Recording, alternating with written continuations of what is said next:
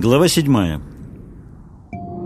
Симфония фа минор цветовой тональности 4,750 тысячных МЮ. Пластины прозрачной пластмассы служили стенами широкой веранды, обращенной на юг к морю. Бледный матовый свет с потолка не спорил с яркой луной, а дополнял ее, смягчая грубую черноту теней. На веранде собрался почти весь состав морской экспедиции. Только самые юные ее работники затеяли игру в залитом луной море. Пришел со своей прекрасной моделью художник Карт Сан. Начальник экспедиции Фриддон, встряхивая длинными золотистыми волосами, рассказал об исследовании найденного Миико коня. Определение материала статуи для выяснения подъемного веса привело к неожиданным результатам – под поверхностным слоем какого-то сплава оказалось чистое золото.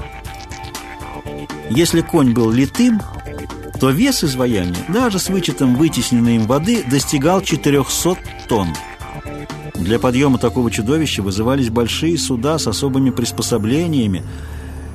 На вопросы, как объяснить нелепейшее употребление ценного металла, один из старших сотрудников экспедиции вспомнил, встреченную в исторических архивах легенду об исчезновении золотого запаса целой страны. Тогда золото служило эквивалентом стоимости труда. Преступные правители, виновные в тирании и разорении народа, перед тем, как исчезнуть, убежав в другую страну, тогда были препятствия к сообщению разных народов, между собой называвшиеся границами, собрали весь запас золота – и отлили из него статую, которую поставили на самой людной площади главного города государства. Никто не смог найти золото.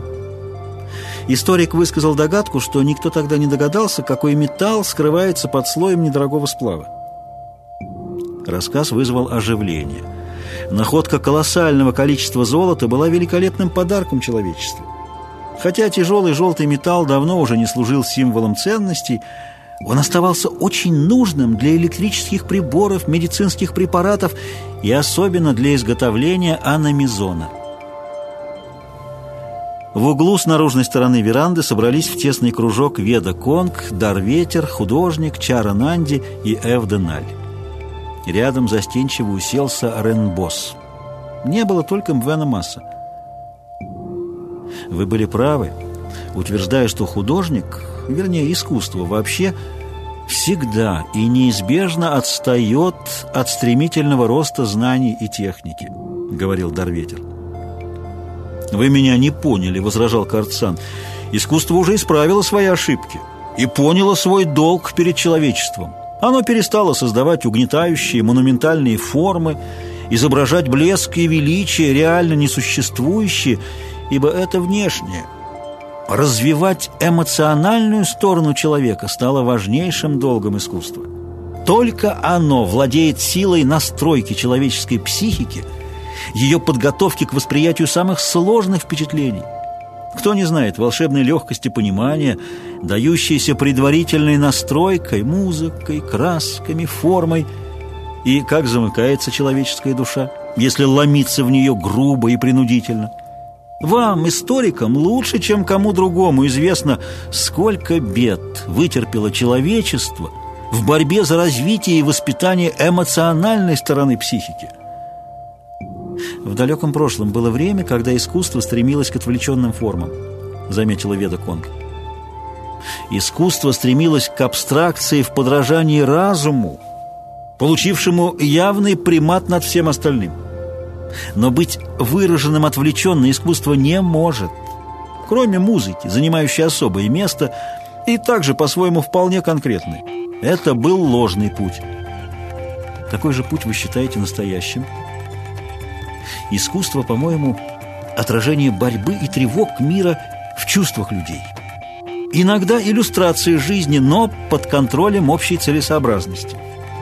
Эта целесообразность и есть красота, без которой я не вижу счастья и смысла жизни. Иначе искусство легко вырождается в прихотливые выдумки, особенно при недостаточном знании жизни и истории.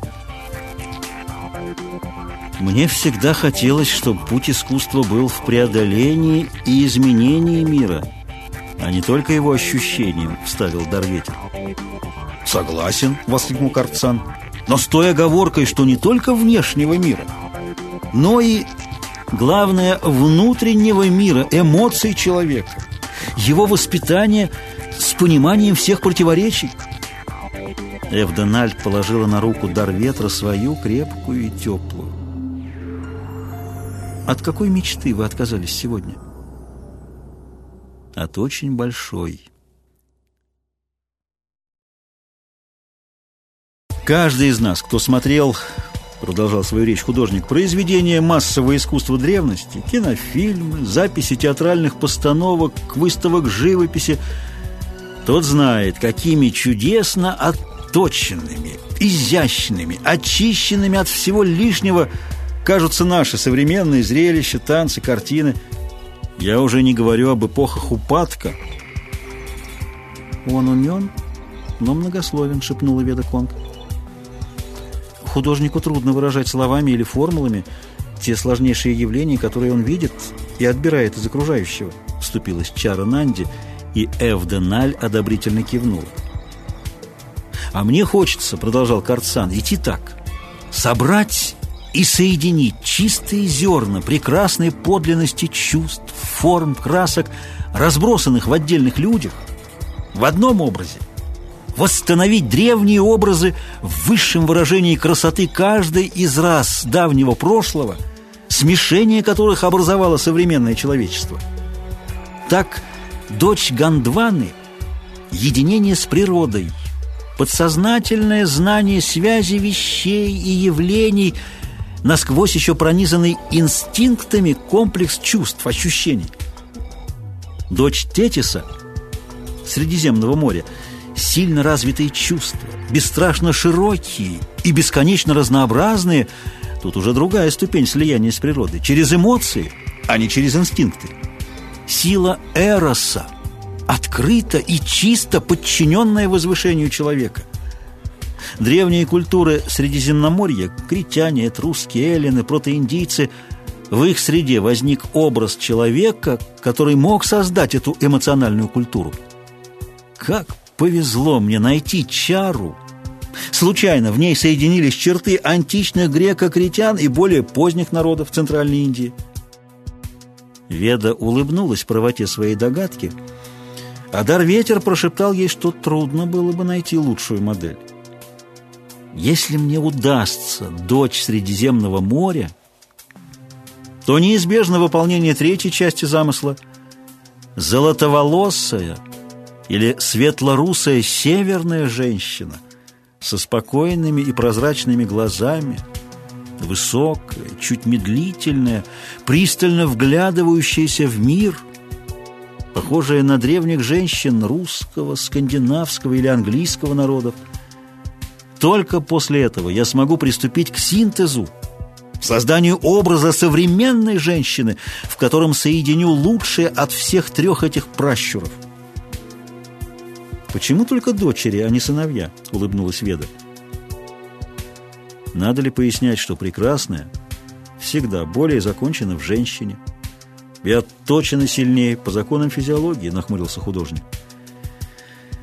«Когда будете писать свою третью картину...» «Приглядитесь к Веде Конг», — начала Эвдональ. «Вряд ли...» Художник быстро встал. «Вы думаете, я не вижу?»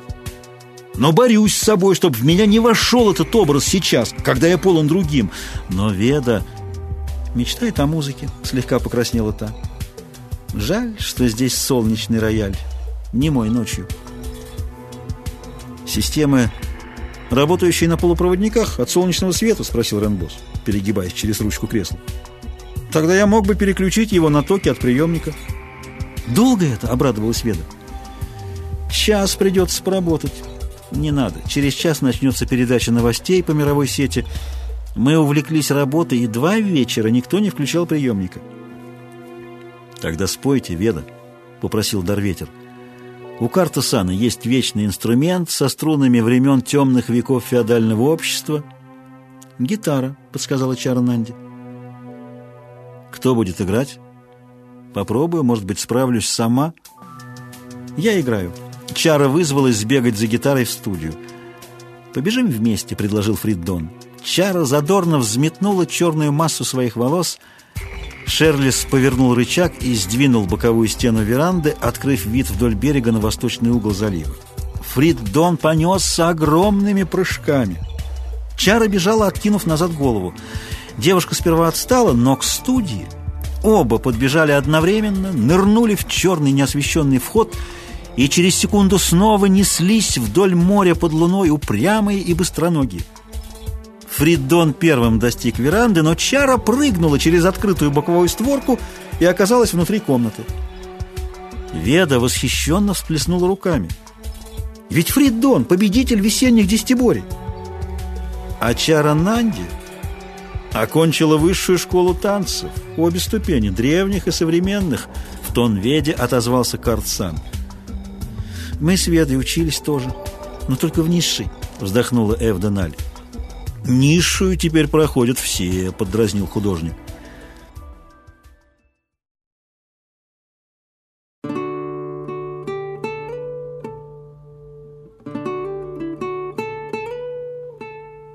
Чара медленно перебирала струны гитары, подняв свой маленький твердый подбородок.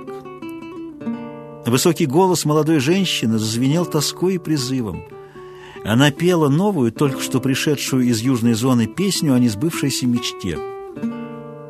В мелодию вступил низкий голос Веды и стал тем лучом стремления, вокруг которого велось и замирало пение чары.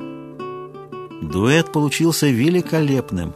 Так противоположны были обе певицы, и так они дополняли друг друга. Дар-ветер переводил взгляд с одной на другую и не мог решить, кому больше идет пение. Веде, стоявшей, облокотясь на пульт приемника, опустив голову под тяжестью светлых кос, серебрившихся в свете луны, или Чаре, склонившийся вперед с гитарой на круглых голых коленях, с лицом таким темным от загара, что на нем резко белели зубы и чистые синеватые белки глаз. Песня умолкла. Чара нерешительно перебирала струны, и дар ветер стиснул зубы. Это была та самая песня, когда-то отдалившая его от Веды, теперь мучительная и для нее – Раскаты струн следовали порывами, аккорд догонял другой и бессильно замирал, не достигнув слияния. Мелодия шла отрывисто, точно всплески волн падали на берег, разливались на миг по отмелям и скатывались один за другим в черное бездонное море. Чара ничего не знала. Ее звонкий голос оживил слова о любви, летящие в ледяных безднах пространства от звезды к звезде, пытаясь найти, понять, ощутить, где он. Тот, ушедший в космос на подвиг искания, он уже не вернется, пусть. Но хоть на единственный миг узнать, что с ним, помочь мольбой, ласковой мыслью, приветом. Веда молчала. Чара, почувствовав неладное, оборвала песнь, вскочила, бросила гитару художнику и подошла к неподвижно стоявшей светловолосой женщине, виновато склонив голову. Веда улыбнулась. «Станцуйте мне, Чара». Та покорно кивнула, соглашаясь, но тут вмешался Фрид Дон. «С танцами подождем, сейчас передача».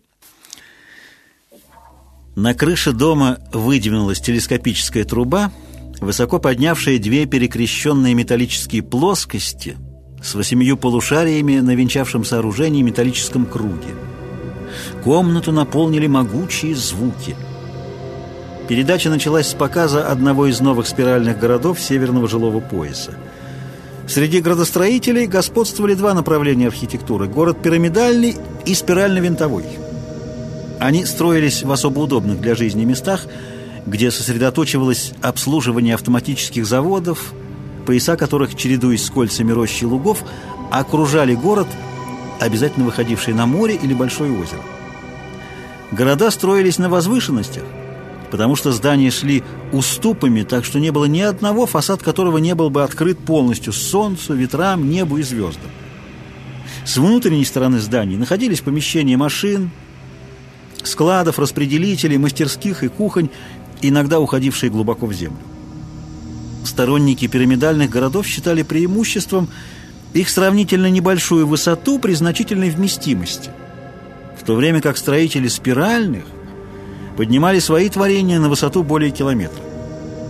Перед участниками морской экспедиции предстала крутая спираль, светившаяся на солнце миллионами аполисцировавших стен из пластмассы, фарфоровыми ребрами каркасов из плавленного камня, креплениями из полированного металла. Каждый ее виток постепенно поднимался от периферии к центру. Массивы зданий разделялись глубокими вертикальными нишами. На головокружительной высоте висели легкие мосты, балконы и выступы садов. Искрящиеся вертикальные полосы контрфорсами уширялись к основанию, обнимая между тысячами аркад громадные лестницы. Они вели к ступенчатым паркам, лучами расходящимися к первому поясу густых рощ. Улицы тоже изгибались по спирали, висячие по периметру города или внутренние, под хрустальными перекрытиями. На них не было никаких экипажей, непрерывные цепи транспортеров скрывались в продольных нишах. Люди, оживленные, смеющиеся, серьезные, быстро шли по улицам или прогуливались под аркадами, уединялись в тысячах укромных мест среди колоннад, на переходах лестниц, в висячих садах на крышах уступов. Зрелище могучего города продолжалось недолго. Началась речевая передача. Продолжается обсуждение проекта, внесенного Академией направленных излучений, заговорил появившийся на экране человек, о замене линейного алфавита электронной записью. Проект не встречает всеобщей поддержки. Главное противоречие – сложность аппаратов чтения. Книга перестанет быть другом, повсюду сопутствующим человеку. Несмотря на всю внешнюю выгодность, проект будет отклонен. «Долго обсуждали», — заметил Ренбос. «Крупное противоречие», — откликнулся Дарветер. «С одной стороны, заманчивая простота записи, с другой — трудность чтения». Человек на экране продолжал. «Подтверждается вчерашнее сообщение. 37-я звездная заговорила. Они возвращаются». Дарветер замер, ошеломленный силой противоречивых чувств. Боковым зрением он увидел медленно встававшую Веду Конг со все шире раскрывающимися глазами. Обострившийся слух дар ветра уловил ее прерывистое дыхание. Со стороны квадрата 401, и корабль только что вышел из минус поля в одной сотой парсека от орбиты Нептуна. Задержка экспедиции произошла вследствие встречи с черным солнцем. Потерь людей нет. Скорость корабля, закончил диктор, около пяти шестых абсолютной единицы. Экспедиция ожидается на станции Тритон через 11 дней.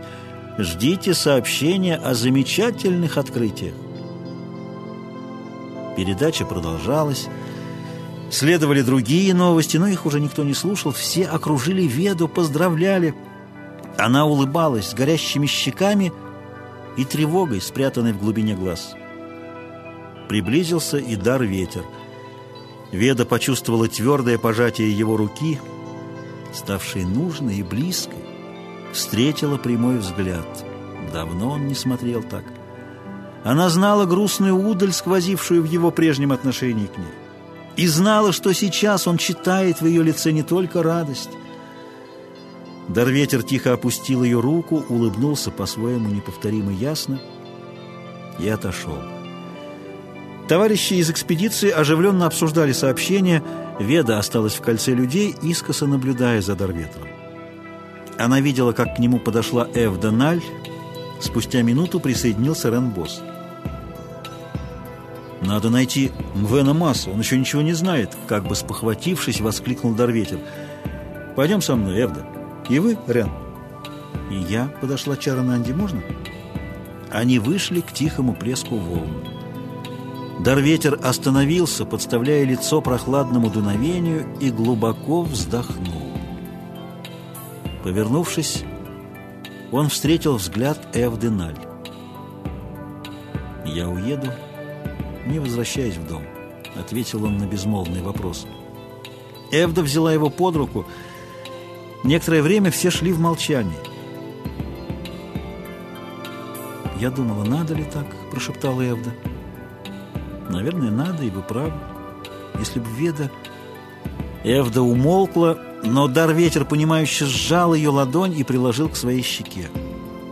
Рен Босс шел за ними по пятам, осторожно отодвигаясь от чары, а та, скрывая насмешку, искоса поглядывая огромными глазами, широко шагала рядом. Эвда едва слышно рассмеялась и вдруг подала физику свободную руку. Ренбос схватил ее хищным движением, показавшимся комичным у этого застенчивого человека. «Где же искать вашего друга?» Чара остановилась у самой воды. Дарветер всмотрелся и в ярком свете луны увидел отчетливые отпечатки ног на полосе мокрого песка. Следы шли через совершенно одинаковые промежутки с симметрично развернутыми носками с такой геометрической правильностью, что казались отпечатанными машиной. Он шел туда. Дарветер показал в сторону больших камней. «Да, это его следы», — подтвердила Эвда. «Почему вы так уверены?» — усомнилась Чара. «Посмотрите на правильность шагов. Так ходили первобытные охотники. Или те, кто унаследовал их черты. А мне кажется, что Мвен, несмотря на ученость, ближе любого из нас к природе. Не знаю, как вы, Чара». Эвда обернулась к задумавшейся девушке. «Я? О, нет!» И, показывая вперед, она воскликнула. «Вот он!» На ближайшем камне появилась громадная фигура африканца, блестевшая под луной, как полированный черный мрамор. Вен Масс энергично потрясал руками, точно угрожая кому-то. Грозные мышцы могучего тела вздувались и перекатывались буграми под блестящей кожей. «Он как дух ночи из детских сказок», — взволнованно шепнула Чара. Мвен Мас заметил приближающихся, спрыгнул со скалы и появился одетый. В немногих словах Дарветер рассказал о случившемся, и Мвен Мас выразил желание немедленно повидать Веду Конг. «Идите туда с Чарой», — сказала Эвда, — «а мы тут побудем немного». Дарветер сделал прощальный жест — и на лице африканца отразилось понимание. Какой-то полудетский порыв заставил его прошептать давно забытые слова прощания. Дарветер был тронут и в задумчивости пошел прочь, сопровождаемый молчаливой Эвдой. Ренбос в замешательстве потоптался на месте и повернул следом за Мвеном Массом и Чарой Нанди. Окончив осмотр, он повернул рычаг перед дверью вниз, давая сигнал на станцию распределения помещений, что занимавшиеся им комнаты освободились, и вышел. Наружная галерея, застекленная пластинами молочного цвета, нагрелась от солнца, но на плоской крыше морской ветерок, как всегда, был прохладен.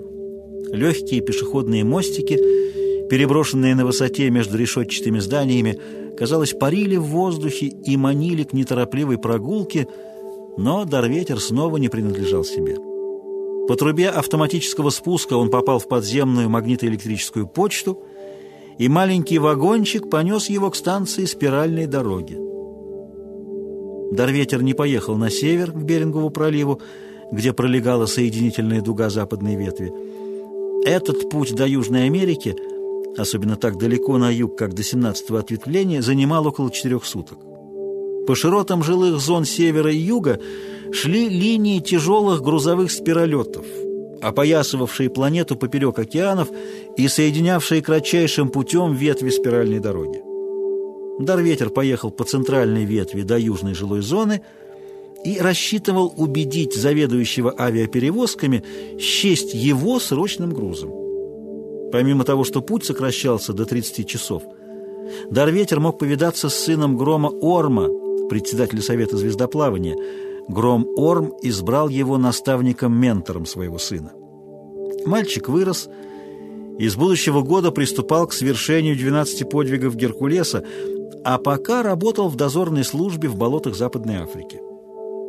Кто из юношей не рвется в дозорную службу? следить за появлением акул в океане, вредоносных насекомых, вампиров и гадов в тропических болотах, болезнетворных микробов в жилых зонах, эпизооте или лесных пожаров в степной и лесной зонах.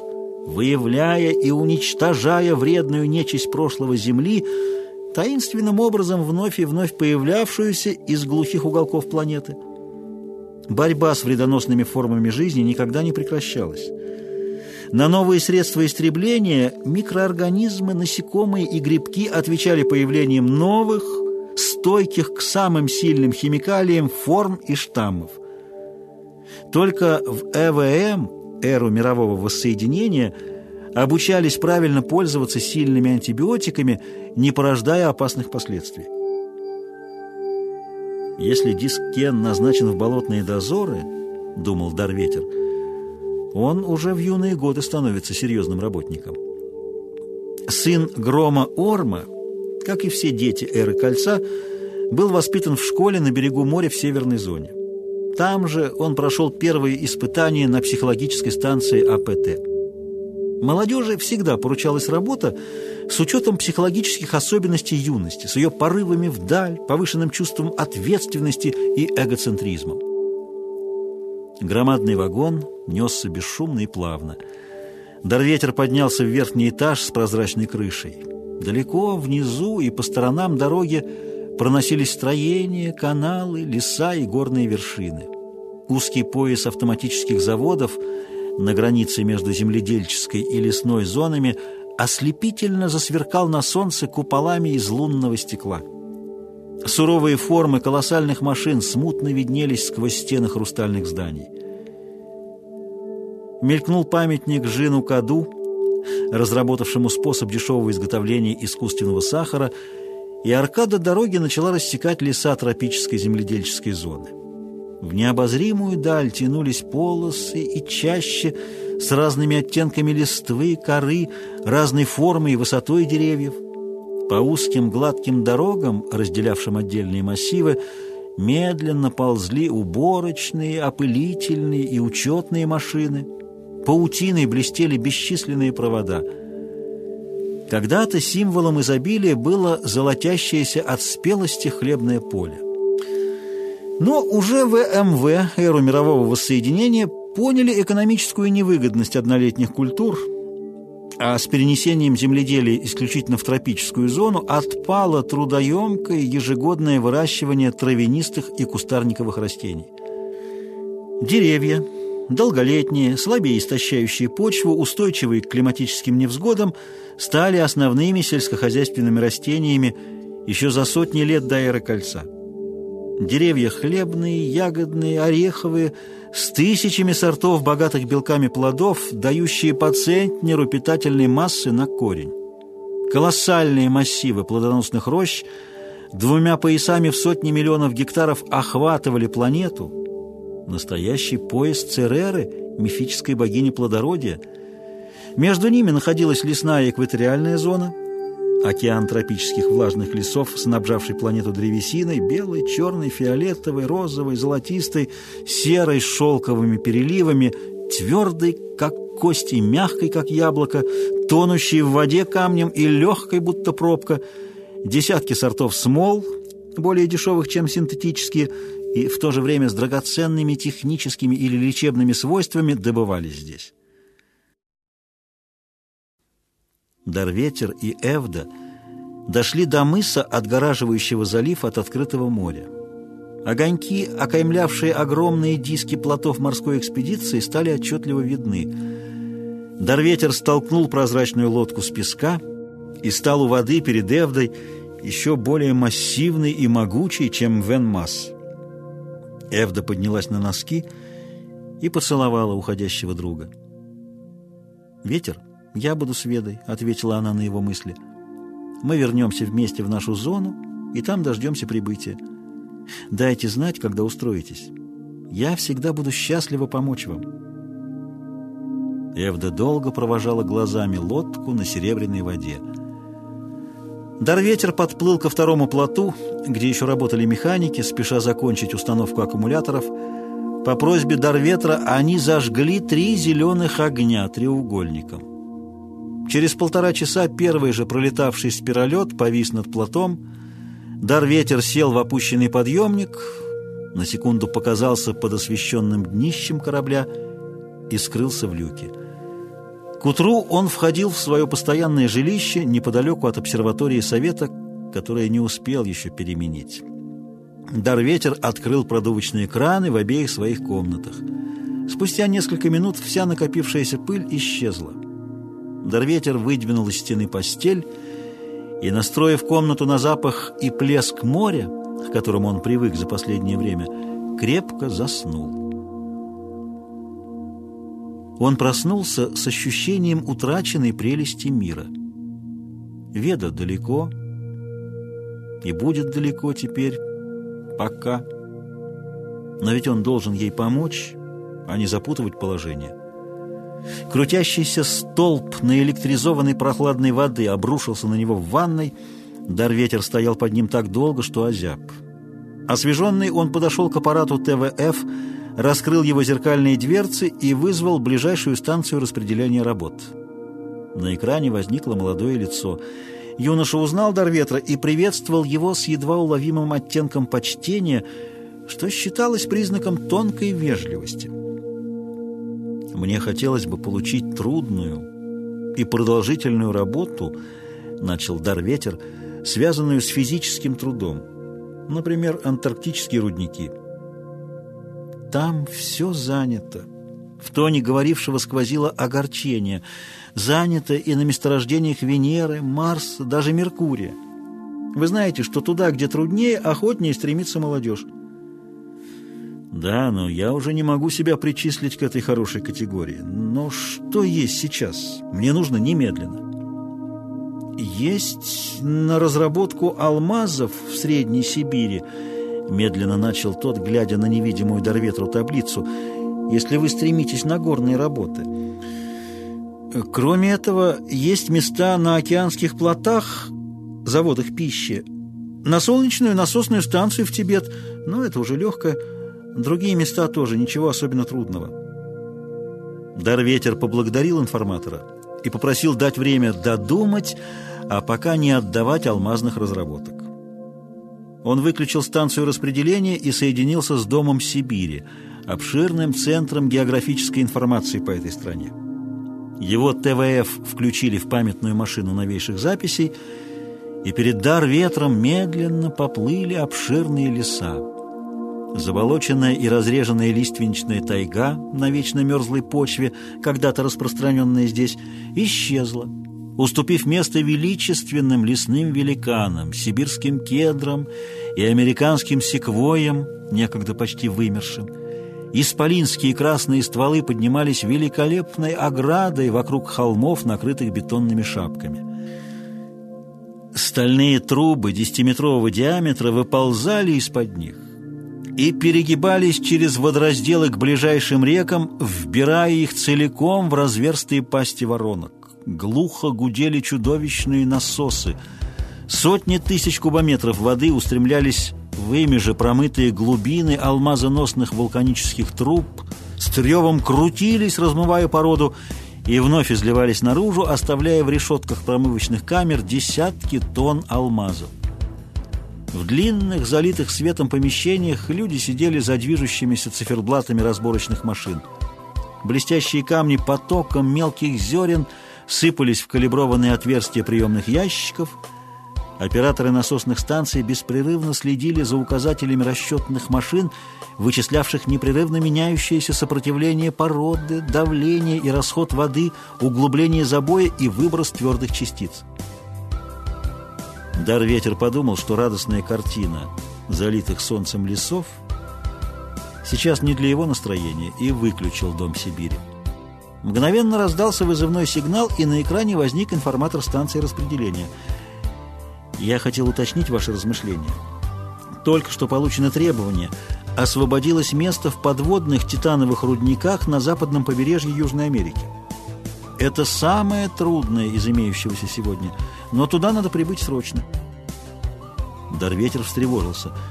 Я не успею пройти психофизического испытания на ближайшей станции АПТ – Академии психофизиологии труда. По сумме ежегодных испытаний, обязательных в вашей прежней работе, вам эта проба не требуется. Пошлите сообщение и дайте координаты. Немедля отозвался Дарветер. Западная ветвь спиральной дороги, 17-е южное ответвление, станция 6L.КМ-40. Посылаю предупреждение. Серьезное лицо на экране исчезло. Дарветер собрал все мелкие вещи, принадлежавшие ему лично, уложил в шкатулку пленки с изображениями и голосами близких и важнейшими записями собственных мыслей. Со стены он снял хроморефлексную репродукцию древней русской картины – со стола бронзовую статуэтку артистки Белло Галь, похожей на Веду Конг. Все это с небольшим количеством одежды поместилось в алюминиевый ящик с кругами выпуклых цифр и линейных знаков на крышке. Дарветер набрал сообщенные ему координаты, открыл люк в стене и толкнул туда ящик. Он исчез, подхваченный бесконечной лентой. Потом Дарветер проветрил свои комнаты, уже много веков на планете отсутствовали какие-либо специальные уборщики помещений. Их функции выполнялись каждым обитателем, что было возможно только при абсолютной аккуратности и дисциплинированности каждого человека, а также при тщательно продуманной системе устройства жилья и общественных зданий с их автоматами очистки и продува. Вершины лесных гигантов поднимались на уровень полотна дороги – Теперь по обе стороны шелестело зеленое море. В его темных глубинах, посреди уютных полян, скрывались дома на высоких металлических сваях и чудовищные паукообразные машины, которым под силу было превращать эти заросли из 80-метровых стволов в покорные штабеля бревен и досок. Слева показались купола знаменитых гор Экватора. На одной из них Кении находилась установка связи Великого кольца. Море лесов отошло влево, уступая место каменистому плоскогорью. По сторонам поднялись кубические голубые постройки. Поезд остановился, и дар-ветер вышел на широкую площадь, вымощенную зеленым стеклом, станцию Эквата. Около пешеходного моста, перекинутого над сизыми плоскими кронами атласских кедров, возвышалась пирамида из белого фарфоровидного аплита с реки Луалабы. На ее усеченной верхушке стояло изваяние человека в рабочем комбинезоне эры разобщенного мира. В правой руке он держал молоток, левой высоко поднимал вверх в бледное экваториальное небо сверкающий шар с четырьмя отростками передающих антенн. Это был памятник создателям первых искусственных спутников Земли – совершившим этот подвиг труда, изобретательности, отваги. Все тело человека, откинувшегося назад и как бы выталкивающего шар в небо, выражало вдохновенные усилия. Это усилие передавалось ему от фигур людей в странных костюмах, окружавших пьедестал у ног изваяния. Дарветер всегда с волнением всматривался в лица скульптур этого памятника. Он знал, что люди, построившие самые первые искусственные спутники и вышедшие на порог космоса, были русскими, то есть тем самым удивительным народом, от которого вел свою родословную Дарветер, народом, сделавшим первые шаги и в строительстве нового общества, и в завоевании космоса. И сейчас, как всегда, Дарветер направился к памятнику, чтобы еще раз, глядя на образы древних героев, искать в них сходство с современными людьми и отличие от них. Из-под серебряных пушистых ветвей южноафриканских лейкодендронов, окаймлявших слепящую отраженным солнцем пирамиду памятника, показались две стройные фигуры. Остановились.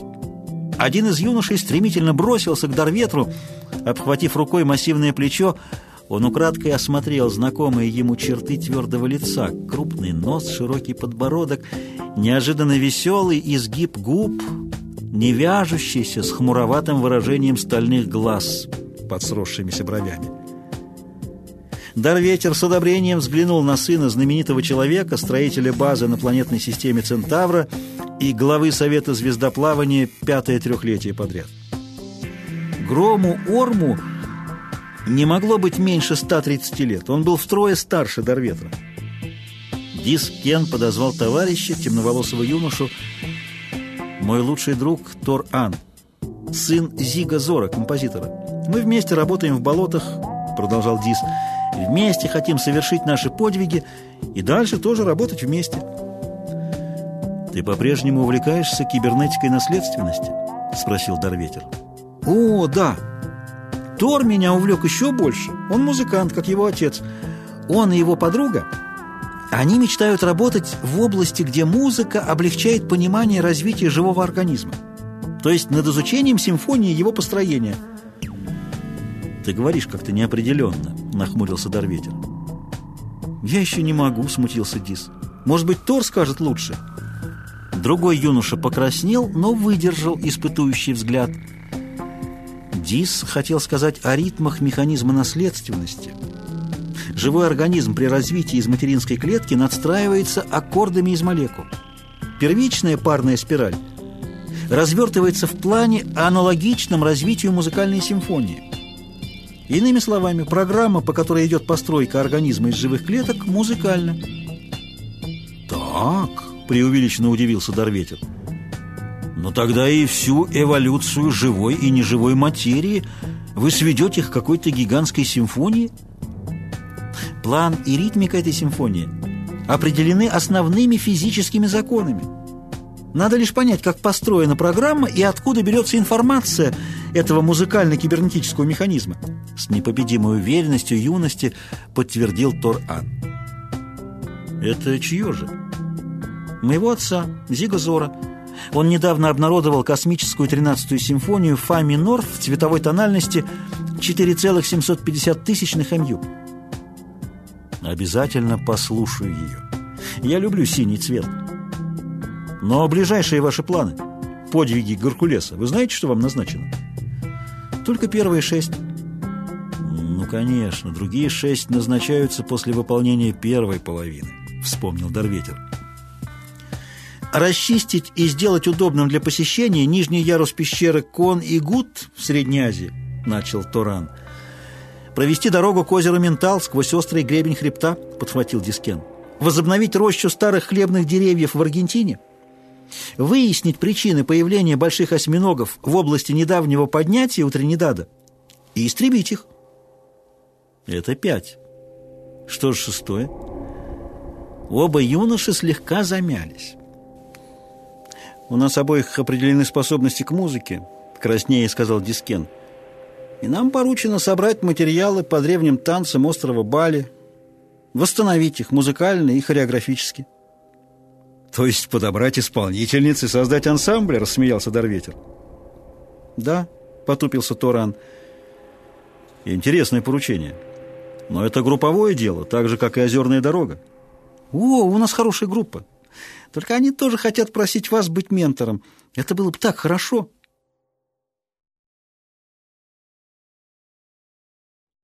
Дарветер выразил сомнение в своих возможностях относительно шестого дела — но мальчики, просиявшие и подпрыгивающие от радости, заверили, что сам Зиг Зор обещал руководить шестым.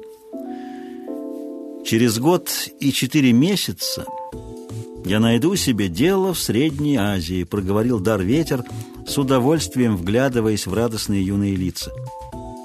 «Как хорошо, что вы перестали заведовать станциями!» — воскликнул Дискен. «Я и не думал, что буду работать с таким ментором!» Внезапно юноша покраснел, так что лоб его покрылся мелкими бисеринками пота, а торт даже отодвинулся от него, преисполнившись укоризны.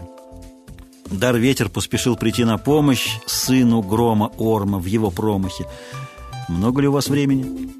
«О, нет, нас отпустили на три часа. Мы привезли сюда больного лихорадкой с нашей болотной станции». «Вот как? Лихорадка еще появляется. Я думал...» Очень редко, и только в болотах, торопливо вставил Дис. Для того и мы. Еще два часа в нашем распоряжении. Пойдемте в город. Вам, наверное, хочется посмотреть дом нового. О, нет, мы хотели бы, чтобы вы ответили на наши вопросы. Мы подготовились, и это так важно для выбора пути. Дарветер согласился, и все трое направились в одну из прохладных комнат зала гостей – овиваемых искусственным морским ветром. Два часа спустя другой вагон уносил дар ветра, утомленно дремавшего на диване. Он проснулся на остановке в городке химиков. Гигантская постройка в виде звезды с десятью стеклянными лучами возвышалась над большим угольным месторождением.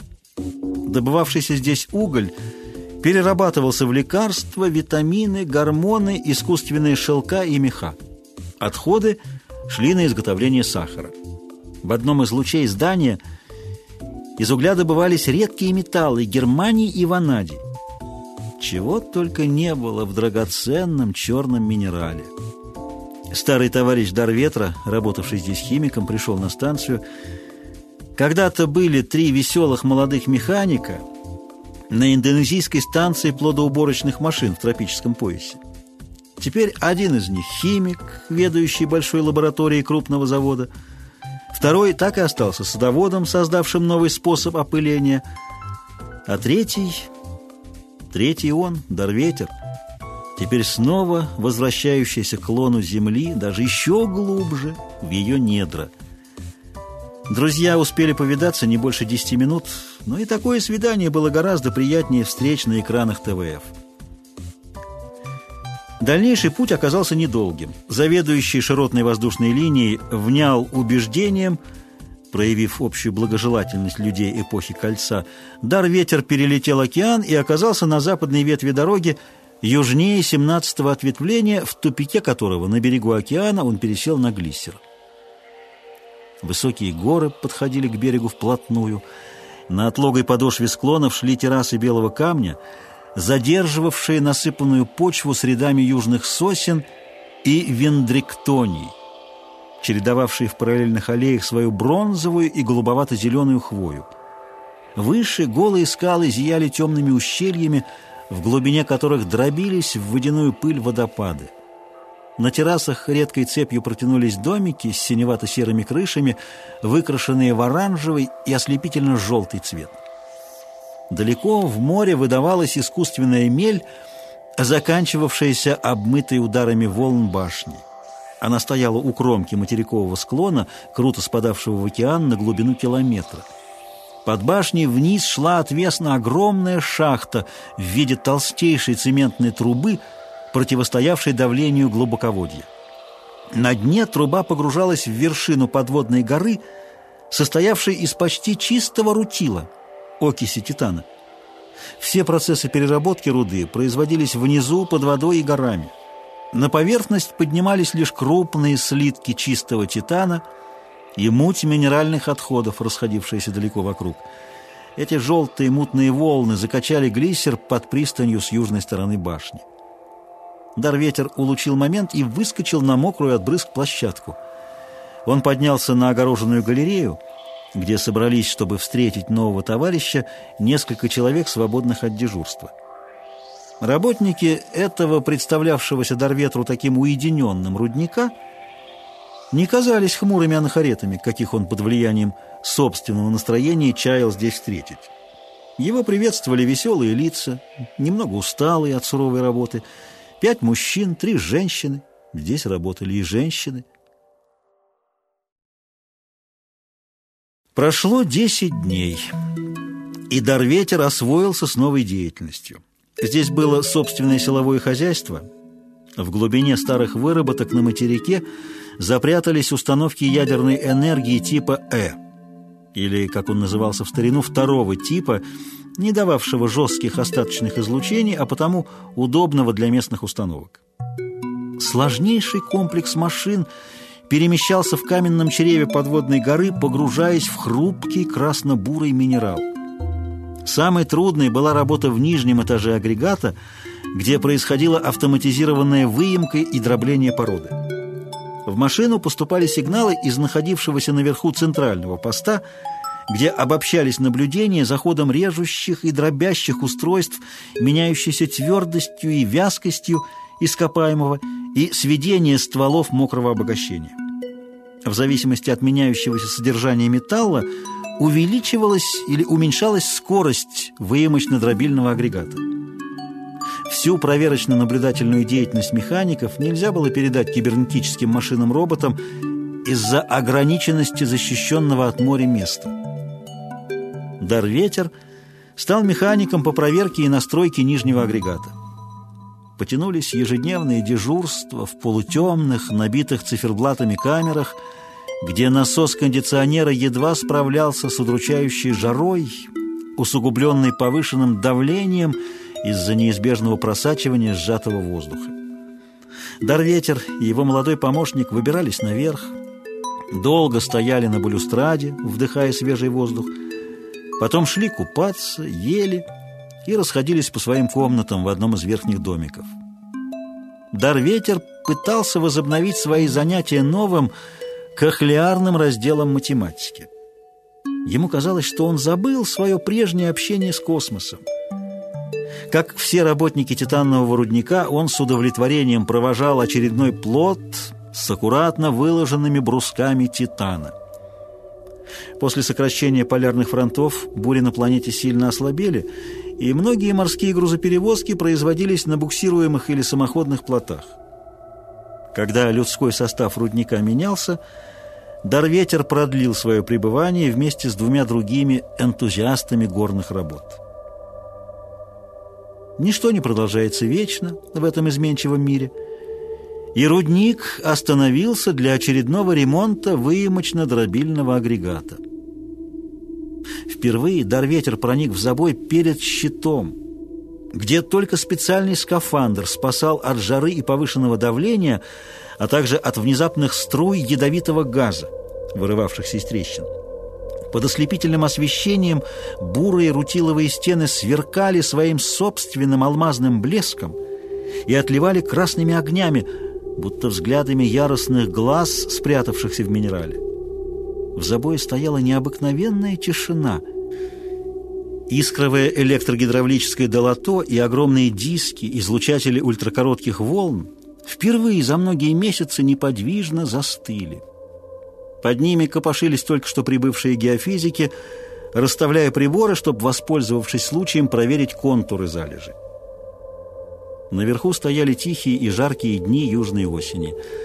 Дарветер ушел в горы и необыкновенно остро почувствовал величие каменных масс, тысячелетиями, недвижно вздымавшихся здесь перед морем и небом шелестели сухие травы, снизу едва доносился плеск прибоя.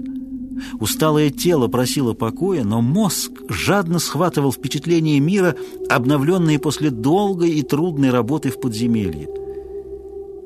И бывший заведующий внешними станциями, вдыхая запах нагретых скал и пустынных трав, поверил, что впереди предстоит еще много хорошего. Тем больше, чем лучше и сильнее он будет сам – Посеешь поступок, пожнешь привычку. Посеешь привычку, пожнешь характер. Посеешь характер, пожнешь судьбу. Пришло на ум древнее изречение. Да, самая великая борьба человека – это борьба с эгоизмом. Не сентиментальными правилами и красивой, но беспомощной моралью, а диалектическим пониманием, что эгоизм – это не порождение каких-то сил зла, а естественный инстинкт первобытного человека, игравший очень большую роль в дикой жизни и направленный к самосохранению.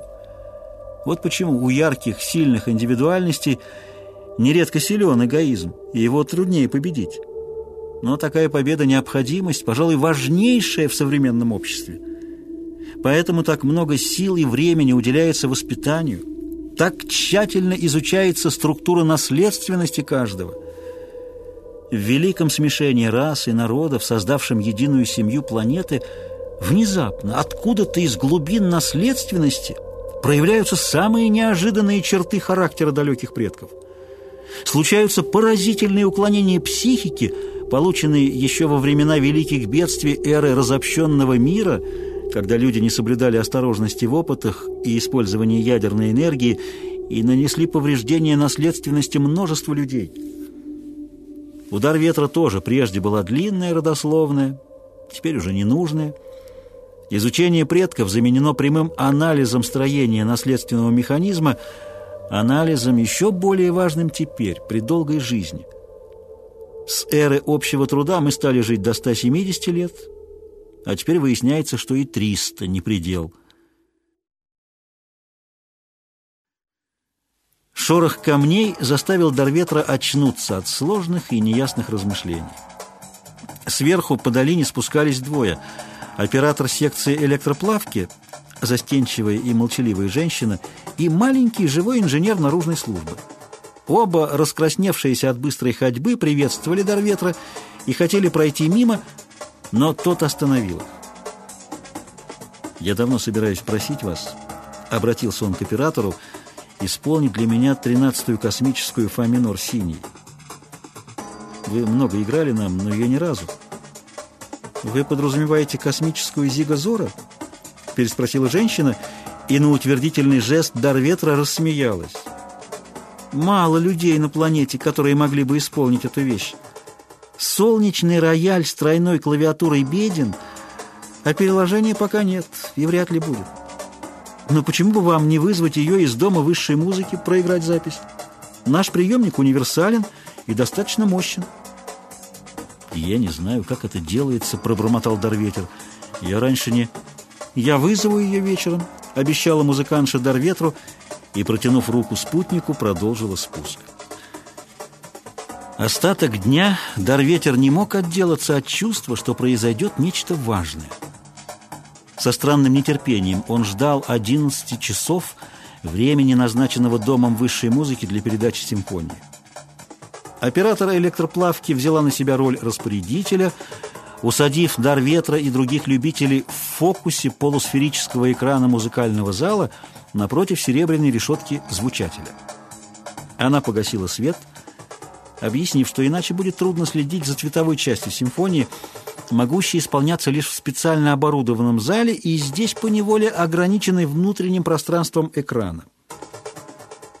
Во мраке Лишь слабо мерцал экран, и чуть слышался снаружи постоянный шум моря. Где-то в невероятной дали возник низкий, такой густой, что казался ощутимой силой, звук. Он усиливался, сотрясая комнату и сердца слушателей, и вдруг упал, повышаясь в тоне, раздробился и рассыпался на миллионы хрустальных осколков. В темном воздухе замелькали крохотные оранжевые искорки – это было как удар той первобытной молнии, разряд которой миллионы веков назад на Земле впервые связал простые углеродные соединения в более сложные молекулы, ставшие основой органической материи и жизни.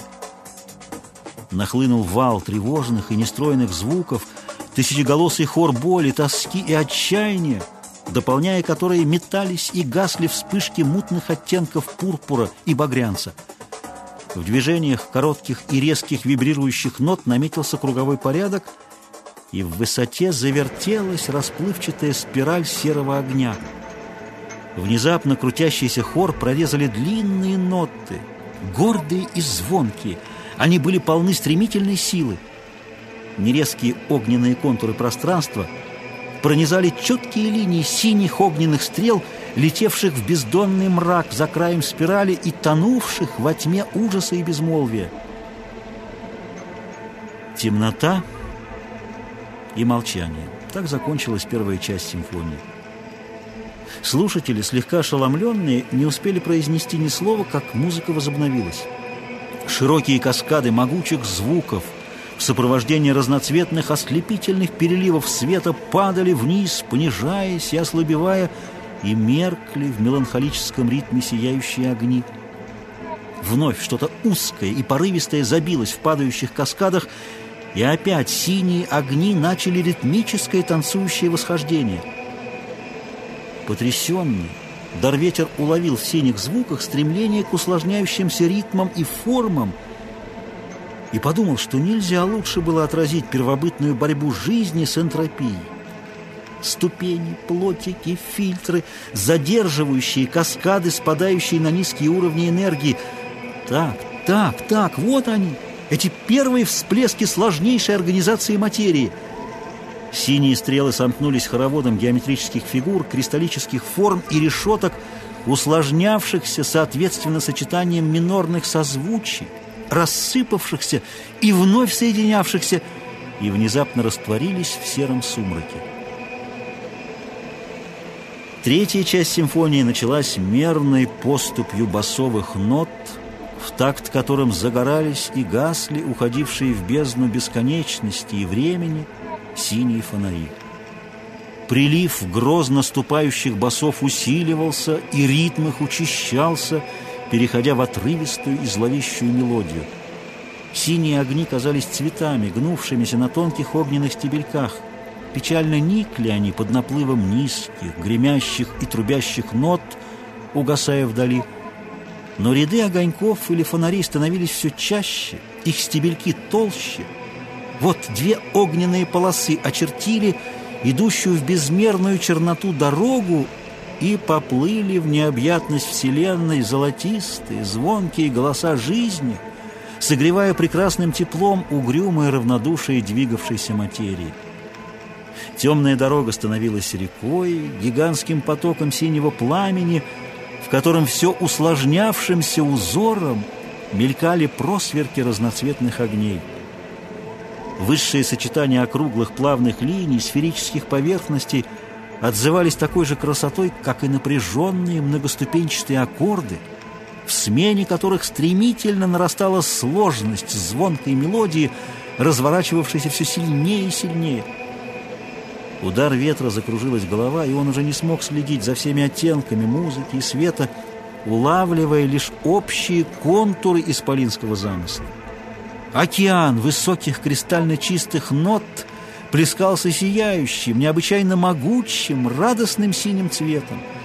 Тон звука все повышался, и сама мелодия стала неистово крутящейся, восходящей спиралью, пока не оборвалась на взлете в ослепительной вспышке огня. Симфония кончилась, и Дарветер понял, чего не доставало ему все эти долгие месяцы.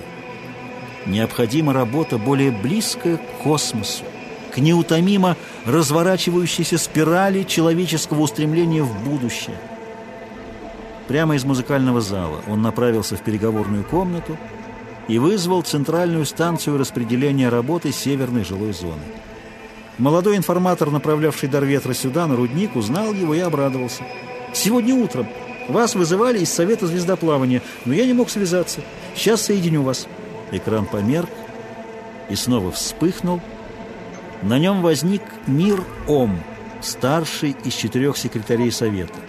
Он выглядел очень серьезным и, как показалось Дарветру, грустным.